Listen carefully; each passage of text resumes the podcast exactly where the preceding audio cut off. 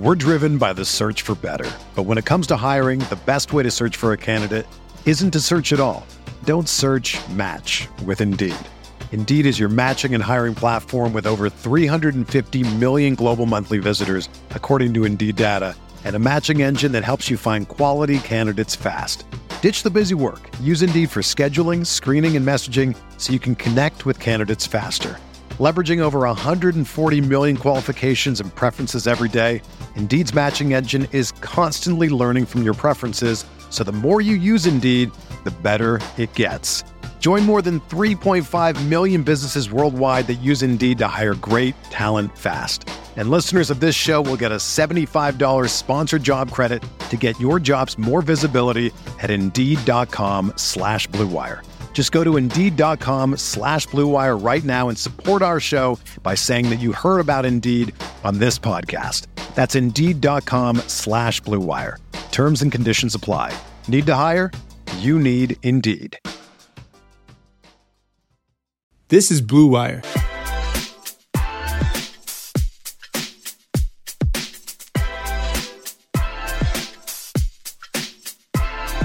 Welcome back to Cash Considerations, a Chicago Bulls podcast. I'm Ricky O'Donnell. I'm with Jason Patt. Jason, tell us everything about Vegas. Uh, no, it was great. I was kind of hoping to maybe see uh, like an NBA player, some maybe a Bulls player out there. I was kind of actually hoping to see like Meyers Leonard out there, Illinois guy. I feel, feel like that guy probably likes rage. Uh, but it was great, good fun. I was out there for a bachelor party. Got a lot of sun. Got some solid sunburn going. Was at a pool party at shout out to KAOS at uh, I believe the Palms. That was that was a lot of fun. So yeah, I mean it was nothing too wild. I don't have any like crazy wild Vegas stories. I was I was in bed by like midnight both nights because we were out at the pool all day and full days of drinking and sun just I'm basically washed at this point, I guess. But yeah, it was a lot of fun. I'm glad to be back. A couple days in Vegas. That's about enough for me and uh glad to be back and uh talking some more basketball. So you come back to awful news, Jason. What's that? Uh, John Paxson and Gar Forman are still in charge of the Chicago Bulls. Yeah, I want to challenge ourselves creatively to go on a fire Garpax rant every week. Uh, I think that that's just you know a productive use of our time. So I'm going to take it this week. Let's give a shout out to the Minnesota Timberwolves, who have totally revamped their front office this offseason. It started with them hiring Gerson Rosas away from the Houston Rockets, where he spent 16 seasons, uh, doing some scouting, some analytics under Daryl Morey. He was Morey's VP of basketball operations, I believe. Well, he's now taken over full control of the Timberwolves, and he made a big hire this week, hiring Sachin Gupta. He was formerly uh, with the Pistons. He came to the Pistons from both the Rockets first, where he worked with Morey and Sam Hinkie, and then he went to the Sixers, and he was Sam Hinkie's basically number two in command.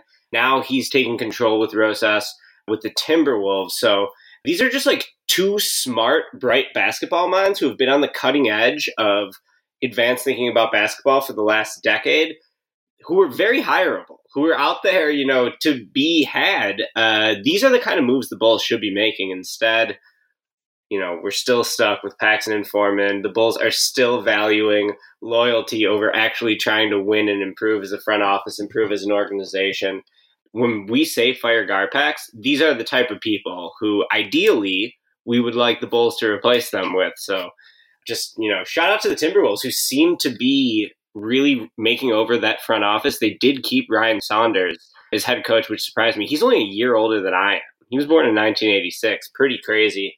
Uh, that he'll be back for them as head coach, but I really like what the Timberwolves have done in the front office. Just hiring some smart guys who know what they're doing.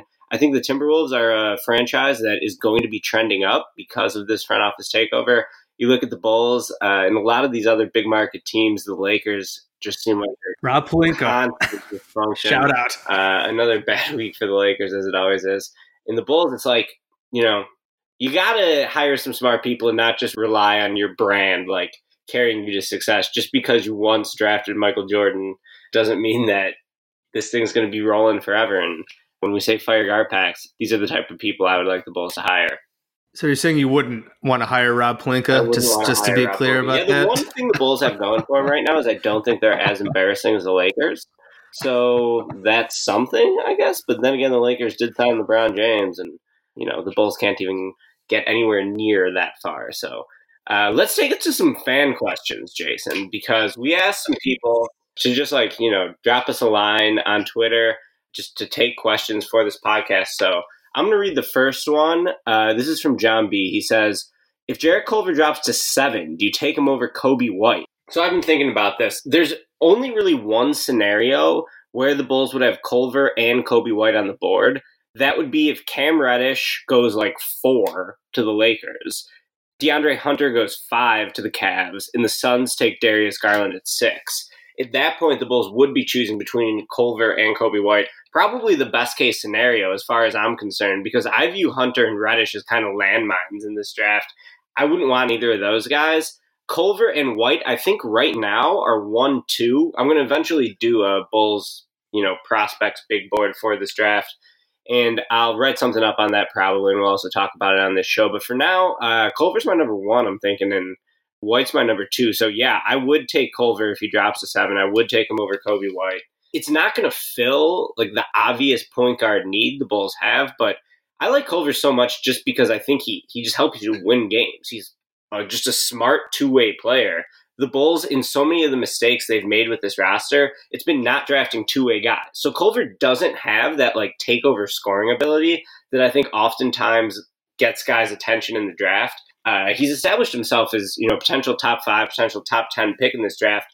Despite that, I just think that you know while he might not be someone who's averaging twenty points a game, he's just going to help you win because he plays really good defense. He's really smart on both ends of the floor. He's a great off ball defender. Uh, which I think could help get him going in transition and help get some uh, good opportunities uh, for LaVine, for Markkanen. I also think that he can like run some pick and rolls. And uh, this was another question we got asking if the Bulls would play Culver and LaVine together in the backcourt if they were to make that choice. I don't think they would actually do that when Culver's a rookie. But I think, you know, towards the end of the year, maybe towards the end of his rookie year or towards the second or third season, you could definitely see something like that basically the book on Jarrett Culver is that his freshman year he played almost exclusively off the ball at Texas Tech. Uh, I think he was the sixth man on that team. They had a pretty solid starting lineup with some veteran guys. Uh, Keenan Evans was the guy whose name I was blanking on. He was the senior point guard on that team two years ago. That's when Zhaire Smith was a freshman. He ends up becoming a lottery pick. So they had a lot of turnover. I think they lost like seven of their top eight guys. Chris Beard basically made Culver the de facto point guard this year. The entire offense ran through him, and he was really good. He was able to run pick and rolls, you know, able to drop pocket passes, able to hit Tariq Owens, who was their center for lobs. The one thing Culver doesn't really have is like pull up shooting ability and, like I said, like that takeover scoring ability. But I think that he's such a smart two way player, good passer, good defender. Jump shot's a bit of a question mark, but in general, I really like Jarrett Culver, and I, I would take him at seven over Coby White if both are available at that pick. Yeah, it seems like that was a popular not not that question exactly, but kind of a popular theme among some of the questions. Like because the big thing this summer, oh, the Bulls need a point guard. They're a point guard away from having like a complete starting lineup, which is, I mean, not totally true because the Bulls are a terrible team. They could use help everywhere. And that was, I feel, a couple other people I asked, like, do they really have to take a point guard in this draft? Like, should they go for a wing and then go for the point guard in free agency? And I feel like definitely, like, if a player like Culver, if you're super high on him, like, I, you know, way more about these guys than I do. I've like I've tried to read read up on them. I rely on you a lot for this stuff. Uh, yeah, like I, I don't think it's something where like they have to take a point guard at number seven if one of them is available. If like if Coby White or if Garland falls. Like I, I know you I feel like you've talked about this before. Like if, if it was Garland there instead of White and it was like Garland versus Culver, I mean, are you're still taking Culver. It seems like Culver you said is the best case scenario for the Bulls if he falls a seven. I think it's just in general that like if you if you like one of the wings there, I take them. Even if you have Zach LaVine, you have Otto Porter there, but if you really like one of those wings, I feel like you you do that. You address point guard elsewhere. I think one of the things uh, I think Tom Fornelli asked the question like, would you rather here was it was like choose one option. Bulls add another wing, but keep Dunn as starting point guard.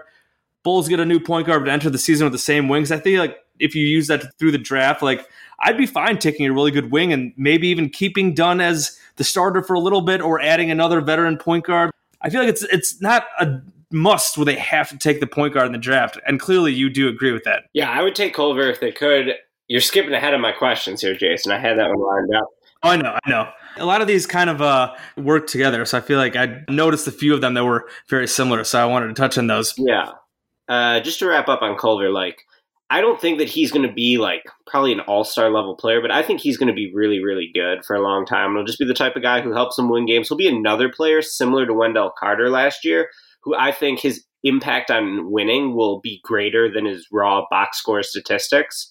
Uh, like I don't know if Culver and if Wendell Carter are going to be averaging you know 20 points a game ever, but I think you know they're actually going to have an impact on winning because they're smart players, good passers, good defensive players. Just check a lot of boxes. So Culver, he'd be my guy at seven. I think the Bulls would be lucky to have him. Uh, let's go to the second one. It's what do you make of the Jamal Murray Coby White comparison? Heard Tjarks talking about it. Tjarks is my guy. I haven't heard uh, that. Uh, it was probably on a Ringer podcast. I haven't heard that yet. And I agree with that. Like, I think that Coby White definitely fits into the mold. I've talked on this podcast before about how I think Zach LaVine sort of fits into a similar mold of Jamal Murray and CJ McCollum. Those two guys were going at it in a second round series. Both really showed out. I do think LaVine is that type of potential, and really Coby White is uh, is offers a similar skill set. I think, you know, with White, the hope is that he can play point guard. Murray, how often did Murray play point guard this year, Jason? I mean, Jokic is basically like, I guess, the de facto point guard there. I mean, I feel like Murray was playing like I guess you can argue that he was playing like the point guard position, but in terms of like actually being like the main initiator on offense, they run they run the offense through Jokic, and Murray is more like I guess like a secondary ball handler there. Yeah, so I like White. I would be happy if the Bulls took Coby White. I think a better comparison might be Ben Gordon with like some superior point guard skills. Just in terms of, you know, the size, being able to get off three pointers at volume, which Gordon was really good at. White was much better on the catch and shoot than he was off the dribble. And without looking at the stats, I just remember Gordon being a pretty good pull up three point shooter obviously the three pointer is so much more in vogue now than it was, you know, 10 years ago when Gordon was in his heyday on the Bulls. So I think Ben Gordon would be an even better player in today's era than he was when he played. Coby White, I do think could have a somewhat, you know, similar impact to Jamal Murray, but I think that while Murray is mostly a scorer, the Bulls would need White to be a little bit more of a like traditional point guard, a little bit, at least like get him pushing out in transition yeah, I don't know. It's like what White is really a true combo guard. So the Bulls, while looking for a point guard in this draft, if you take Coby White, I think you know best case scenario he does develop into your point guard of the future. But if not, I still think he's got a you know he's just going to be a decently productive player. Like he'll be a pretty good scorer, whether he's being the sixth man, whether they make a move and ultimately he becomes your starting two guard. Like I like Coby White, but if they draft him, I wouldn't say like, oh, our one through five is complete. I would just be viewing it as like adding another pretty good player to the mix who's like a quick, shifty ball handler who can shoot and who's a natural scorer. Like that's his skill set. So uh, as he continues to develop as a point guard, I think that's what could really take him to the next level if he like proves to be a really good passer, low turnover guy, and someone who continues to improve his off dribble shooting. I like Coby White. He's probably my number two guy for the Bulls right now. Nice. Here's a question, another draft related question from at GI what is the worst case scenario for the Bulls in this draft? Yeah, I thought about that. That's tough to answer. I mean, I would probably say taking Cam Reddish. Yeah. like it's it's going to be someone. So it's like, who do you think is the biggest landmine? And I've always liked Reddish. People who have followed my draft coverage might have noticed that I had Reddish number one overall in my preseason mock draft. I went out to USA basketball camp. I watched him there. I watched him on the EYBL this is as he was going into his senior season, and I thought he was the best prospect in the gym in those events. And Zion played. It was just a loaded roster of most of the top guys in this draft. And I loved Cam Reddish then, but his numbers were just so bad. I think that he kind of doesn't have a great feel for the game. I don't think he's very athletic. Uh, and he's just such an inefficient player. He'll have the lowest true shooting percentage of any first round pick in this draft, or maybe it's the lowest effective field goal percentage and then for true shooting percentages, him and Talen Horton Tucker are like right there. It was like 46% as his effective field goal percentage, which is just awful. Uh, he shot under 40% on two pointers, couldn't score around the rim at all. I still kind of like Reddish in a vacuum. If the Bulls could trade down, and this was another question from Will Gottlieb, you know, what trade down options do you see? Would you rather move down or move out of this draft? If they could get Reddish in a trade down, I think that would be solid. First of all, I don't think he's going to last that long. He might not even last to seven. But I really wouldn't want him, uh, despite the fact that I think he'll be like a a decent player. uh, just because of his combination of height and shooting. There's there's better options in this draft, in my opinion. So I guess I would say that would be the worst case scenario. Yeah, it seems like there's like a whole Reddish like rehab tour going on before, and I feel like that generally happens with, I guess, just like talking up guys, especially given his hype coming to Duke. But I feel like there's been quite a bit of hype of hype around him, like at the combine and like workouts after that, and like he's visiting with. I saw he's visiting with I think with the Knicks who have the third pick. Like, I would, I mean, I would be very surprised if he went that high. We last week when I was talking with Cody. Shout out to Cody, our guest last week. He was talking about how like he wouldn't mind the Reddish pick even at seven, just because like I mean, I don't even know if you think he really has that high of a ceiling at this point, but just like when it's compared to some of the other guys, like maybe Reddish is like the higher potential guy. Like, would you agree with that? That like just taking the like the Bulls, they're at a point where they still just need to take a chance on a guy and like hope that that he hits the ceiling. Like, do you even think like his ceiling is that high anymore compared to what it what it used to be? Yeah, he reminds me of someone like Rodney Hood. And Rodney Hood actually had a pretty good playoff run for the Blazers this postseason, but you know, I think that he's more of a high floor guy than a high ceiling guy, to be totally honest. Like, to be a high ceiling guy, you just need to just be amazing. And he has physical talent, but his production was awful. He wasn't even a good college player this year at Duke. So it's tough for me to project him to eventually be a great NBA player, but I do think he could have a high floor. Just because you always need guys who can shoot and who are tall and long and who can play defense and you know, those are the boxes he checks. I don't think that he really has like star potential though. Like to me, he's more of a high floor guy than a high ceiling guy, which is exactly what I wrote in a big profile of Cam Reddish coming out at SB Nation. I don't know when they're going to publish it, but I wrote it. It's turned in, so it'll probably come out next week. I would assume, maybe at the end of this week. Yeah, I mean, I root for Cam because he's a really nice kid. I talked to his high school coach for that profile. He played at Westtown in Philadelphia. Uh, Seth Berger was his high school coach. They made a whole movie about that program. Mo Bamba played there too. Uh, they were teammates when Reddish was a junior. Bamba was a senior. They also had Brandon Randolph, who's been a pretty good wing for Arizona the last two seasons. Berger was a really nice guy. He seems to think that Cam's going to be better in the NBA than he was at Duke because of NBA spacing. Uh, my retort to that is I think every player would be better at NBA spacing. It's not like that benefits one guy more than anyone else. That's just like a overall beneficial thing about playing in the league for young players. You know, Reddish is definitely to me one of the most polarizing guys in this draft. It'll be fascinating to see where he gets taken. Yeah, totally agree with you. I've like I said, I I, I don't want to completely hate on the guy. I've been very harsh on him. I feel like just in general watching games, like I don't. If the Bulls do take him, like I would not be like thrilled, I guess, but I I'm not going to completely like clown the guy and like completely give up on him right away. So I guess I, I guess we'll see. We'll see how that goes. Uh, what trade down options do you see? So yeah, this is one we talked about. Would you rather move down, move out? So like the the Celtics are the obvious trade down candidate, right? They got 14, they got 20, and they got 22. So would you do 20 and 14 for seven? I would think that would be pretty good value, even though the Bulls once traded what 14 and 16 for 10, like total dummies to get Doug McDermott. That was just an objectively horrible trade. Uh, I do think 14 and 20 is pretty good value. I might do that even if Coby White's on the board. I would take Culver if he's on the board. I really like him. He's my favorite player in this draft, as listeners probably know. But I think I'd do 14 and 20 if he's not there. What do you think about that?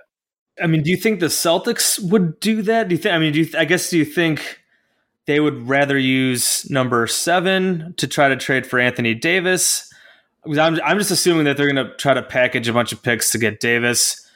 Uh, I guess I'm not really sure. Sure, I in this draft, especially, like I don't know if who the Pelicans would really like. Like, do you think that they would try to do something else like that first before, or I, I don't, even, I'm not even totally sure. Like, in terms of if it was on the table, I guess, I guess it might depend on who's actually available at the time. I guess, I guess I'm just like I'm not super in love with any of these guys, and I feel like more bites at the apple in a draft where it seems like once you get past the first couple guys, like a lot of these guys are kind of similar. Like, I guess I wouldn't shut that down immediately. I would at least have to think about it just to get more assets, and the Bulls need more depth. And if they can add two first rounders and then whatever they got a second rounder too, like I don't think that's the worst idea. Like if they like a guy at number seven, I mean, absolutely, just take that guy. Like I said, if it's a guy like Culver, if they really like one of the point guards, take him. But I, I would not be opposed to trading down just in general for that trade. Any other deals out there? I feel like getting the Bulls are still in a place where asset collection is important.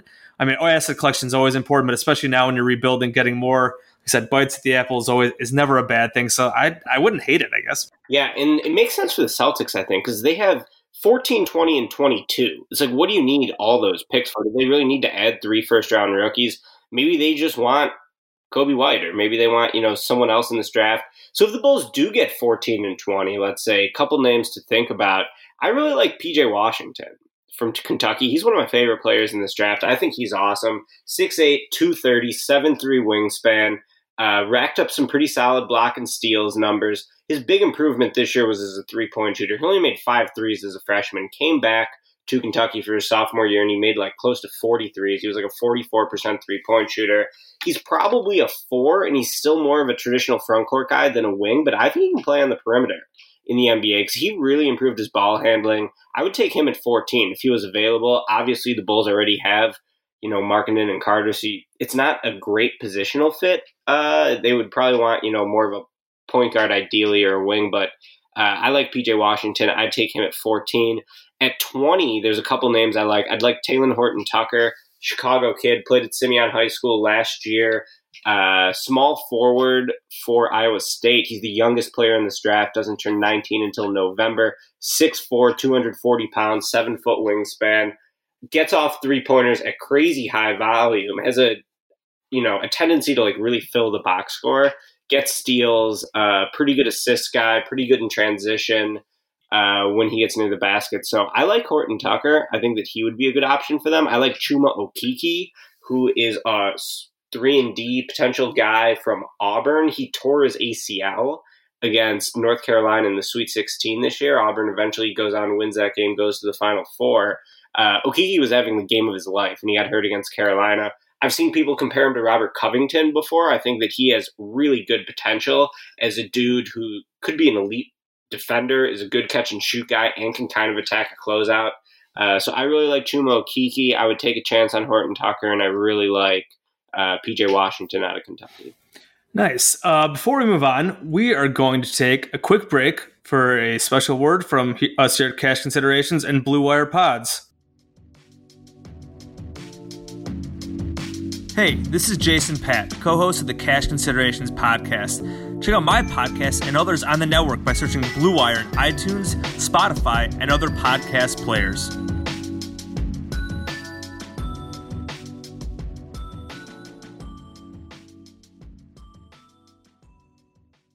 All right, next question comes from Fornelli. We already read it off, but he said, choose one Bulls, add another useful wing, but keep Dunn a starting point guard. Bulls get a new point guard, but enter the season with the same wings. Uh, I'd revamp the wings. I mean, if they could get Culver, like I said, that's my dude. I would take him with the pick, even if it means starting Chris Dunn at point guard next year. Also, they've got what 18, 19 million in salary cap space. I'm surprised no one asked about free agent signings, but you know, I wouldn't be shocked. Oh, somebody did. Somebody did. Somebody asked about Brogdon, so we could talk about that. I can't remember who. I think the question was basically just like, what would it take to get Brogdon to be a point guard? Yeah, and would he be worth it? I think that that's a really interesting debate that we're probably going to talk more about on later episodes. I don't love Brogdon because I think he's basically like a short three and D shooting guard. Yeah, not really a natural point guard. You could look at his assist numbers. I don't have him on hand, but my my I do a couple of game, three, four game, definitely not high. Yeah, I don't view him as like a natural playmaker. I view him more as like a tough defender who can hit some threes. And, you know, he, he's pretty much a money shooter from everywhere on the floor. He hit 43% of his threes, only four attempts a game, though. He hit 93% of his free throws. He's pretty tough as a defensive player. Obviously, super smart guy. They call him the president because of just the way he carries himself and how smart he was at Virginia. I wouldn't throw. I mean, what are you gonna do? Throw fifteen million a year at Malcolm Brogdon? I think. I think it'll take more. Honestly, I think because like I mean I guess it depends. A lot depends probably on just like what the Bucks and their uh lugs like I know they're gonna be run up against attack because they got Middleton, Brogdon, Brook Lopez, and Niko all gonna be free agents, all gonna want to be paid. I mean Niko was terrible in the playoffs. I would assume they're not gonna bring him back. They would love to have Lopez back, love to have Brogdon back, obviously love to have Middleton back. I mean, I think it would take probably a lot. I mean, I think I would probably it would probably take more than fifteen. I feel like Brogdon will probably be pretty coveted because even if he isn't whatever, like a natural point guard, like dude just had a 50 40 90 season. Such a solid two way player. He's basically go, coming into his prime. Like, with a decent amount of money out there, even as like a second or third tier guy, like I, I wouldn't surprise me if he's pushing like 18. I know I've had some people ask me like, would you use basically like all your cap space on Brogdon? And like, I've kind of thought about it. Like, I don't know if it'd be like, like if they drafted, say they got Culver at seven, and then you like use a ton of cap space on Brogdon, I wouldn't hate it. Like, I think because it would weaken the Bucks. Brogdon, it would be. I feel like it'd be a tradable contract, even if it was a bit overpaid. Like, especially with the cap going up, like I would at least think about throwing him a lot of money. Because I think, because I think if, if you're considering like, I know LaVine's not a natural point guard either, but if he if he's going to have the ball on his hands in general, I know Porter's done a little more ball handling. Either like, do they need like the ball dominant point guard necessarily? Like, I think it would be helpful to have a better playmaker at the point. But like, if LaVine's going to be doing a bunch of ball handling anyways, like I feel like Brogdon's at least makes sense as that three and D fit there. If they're not going to have like a whatever pure point guard type. I was talking about this a while ago. I was thinking about it. I wouldn't hate it if their main offseason was like Culver Brogdon. I feel like that'd be pretty good. And then you'd add obviously a couple other. You need some depth in the front court, some other adds a few other smaller parts there. Like I wouldn't hate that to be honest. Yeah, that I mean that would be a hell of an offseason if they get Culver and Brogdon. You're right, Brogdon only been in the year, only been in the league three years, but he'll be 26. I guess he'll turn 27 this year. He turns 27 in December. So, yeah, I mean, the next contract is going to like last the duration of his prime. I feel like I would rather have like Lonzo than Brogdon. I don't know if Lonzo's really going to be available. Uh, obviously, he's still under contract. Brogdon, I mean, yeah, I, I talk myself into it. I don't think I would love it personally. I think there might be better moves out there for the Bulls, but I wouldn't hate it if they did it. It would at least be someone who, you know, is the right age. You got him for the rest of his prime. He can grow with the core.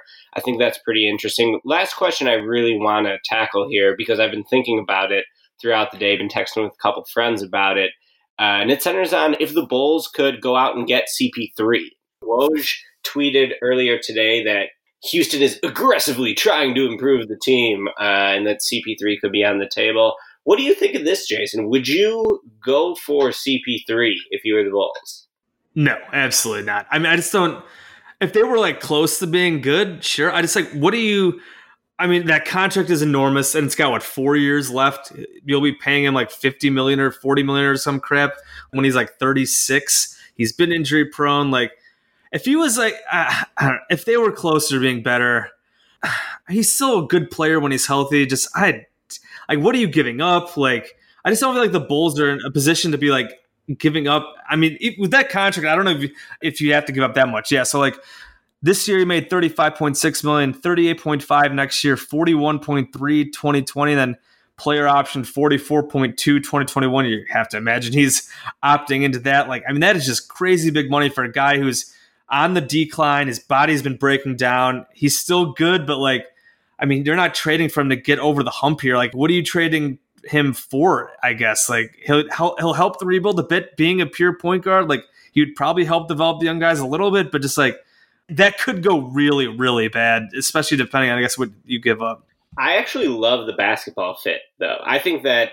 while it's a ton of money, and I'd much rather have Jimmy Butler than have Chris Paul, and Butler would be making less money than Paul would be. And the reason they traded Butler in the first place, I think, is because they didn't want to pay him on this contract. I do think Paul would be massively beneficial for the roster. Like we talk about Zach LaVine playing with the ball in his hands and playing on the ball, initiating a lot of the offense.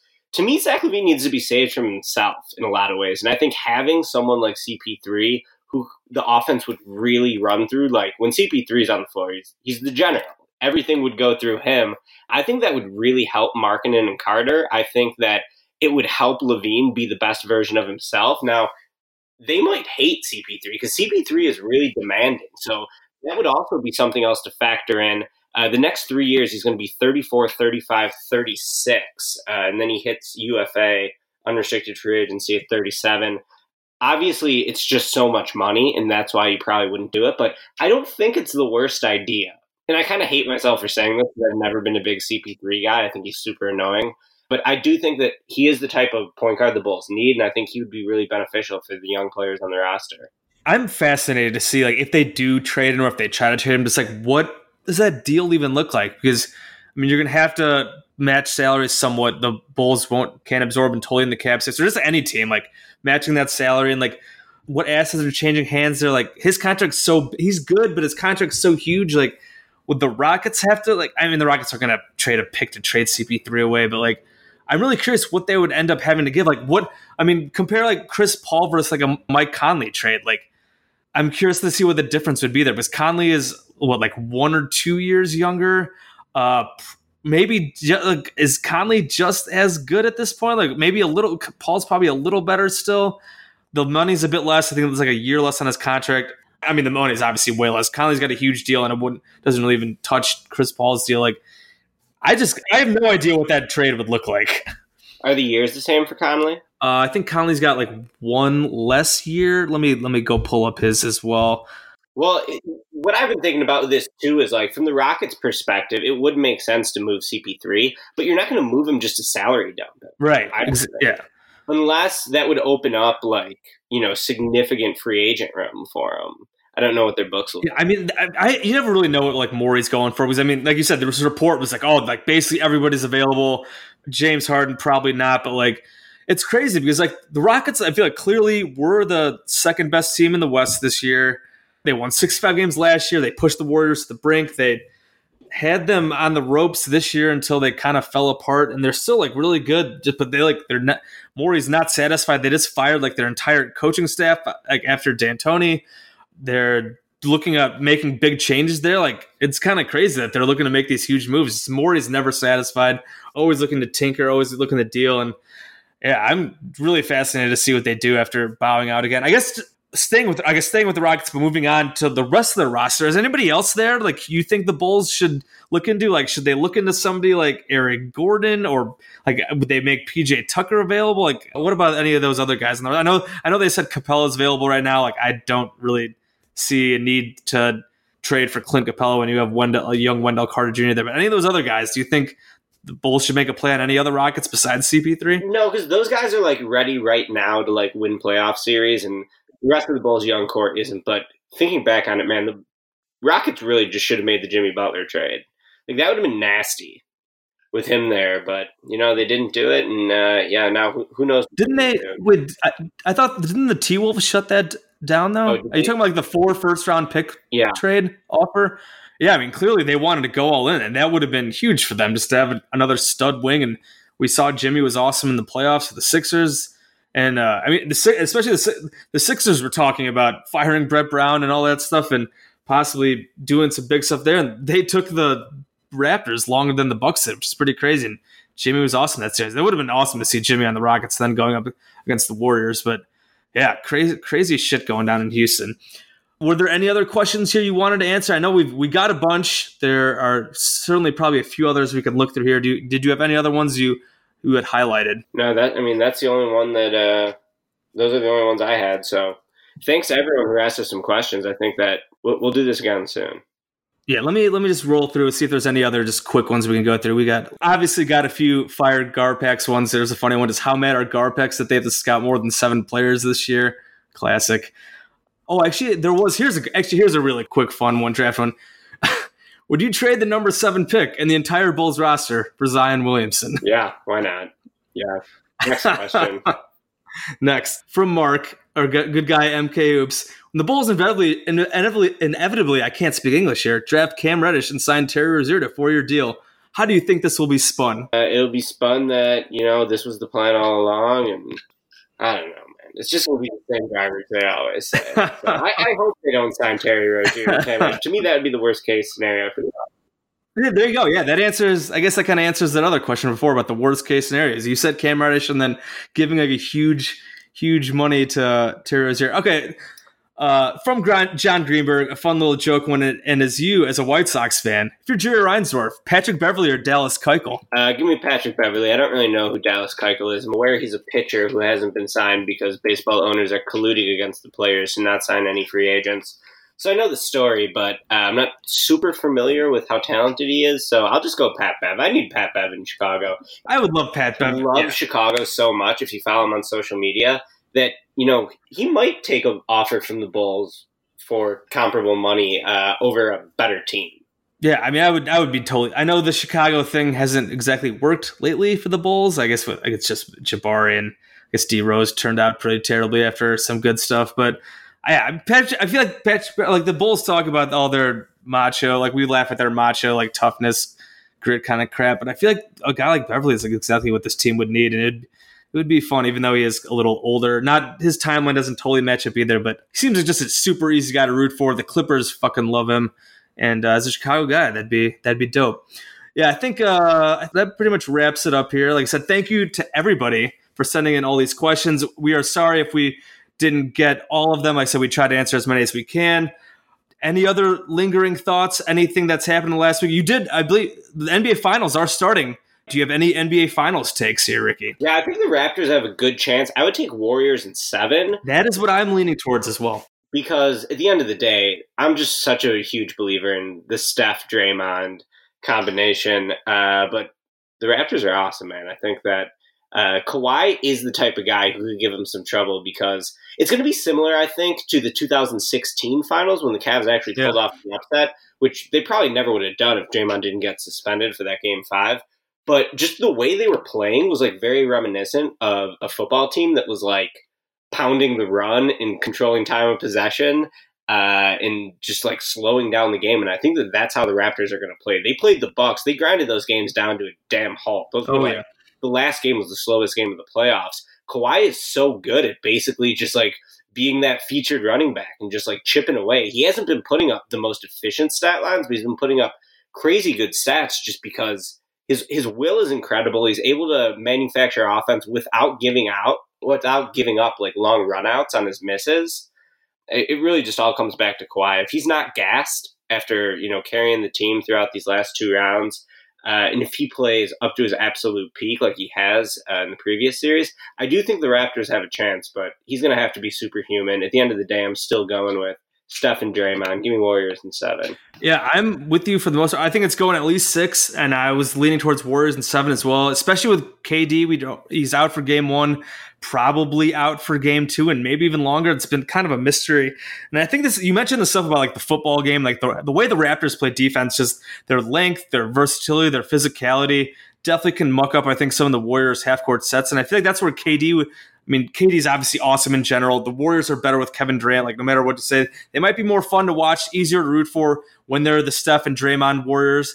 But KD, especially in a series like this, if the with the Raptors clamping down defensively, if they're going to be mucking up Steph on all that off ball movement, just being able to throw to KD would really help. So we'll see when he comes back. We'll see what what Cousins can offer. I don't really think Boogie's going to be make that much of an impact coming off this injury. I mean, just he's barely been healthy all season. I don't see much there, but yeah, I think the Raptors have a great chance too. And I've, I just the Raptors are a great story. I've we as Bulls fans here, we clown the Raptors for a while because there was the whole the Bulls had that whole really long streak against the Raptors, whenever whenever that was a couple years ago, and the the, the whole trashers thing was was always fun to make fun of them. But the fact that they made this gutsy move to trade for Kawhi and then they end up going to the finals and doing it. Just like and the way that you mentioned the way they beat the Bucks, like I thought the Bucks were going to win that series in seven, and they went up 2-0 uh, and then the Raptors, like you said, they just grinded them down. The, I was when I was I wrote I wrote a preview over at Bet Chicago for this finals, and just looking at some of the numbers, the Raptors like D rating in those last four games against the Bucks was like 102 point something,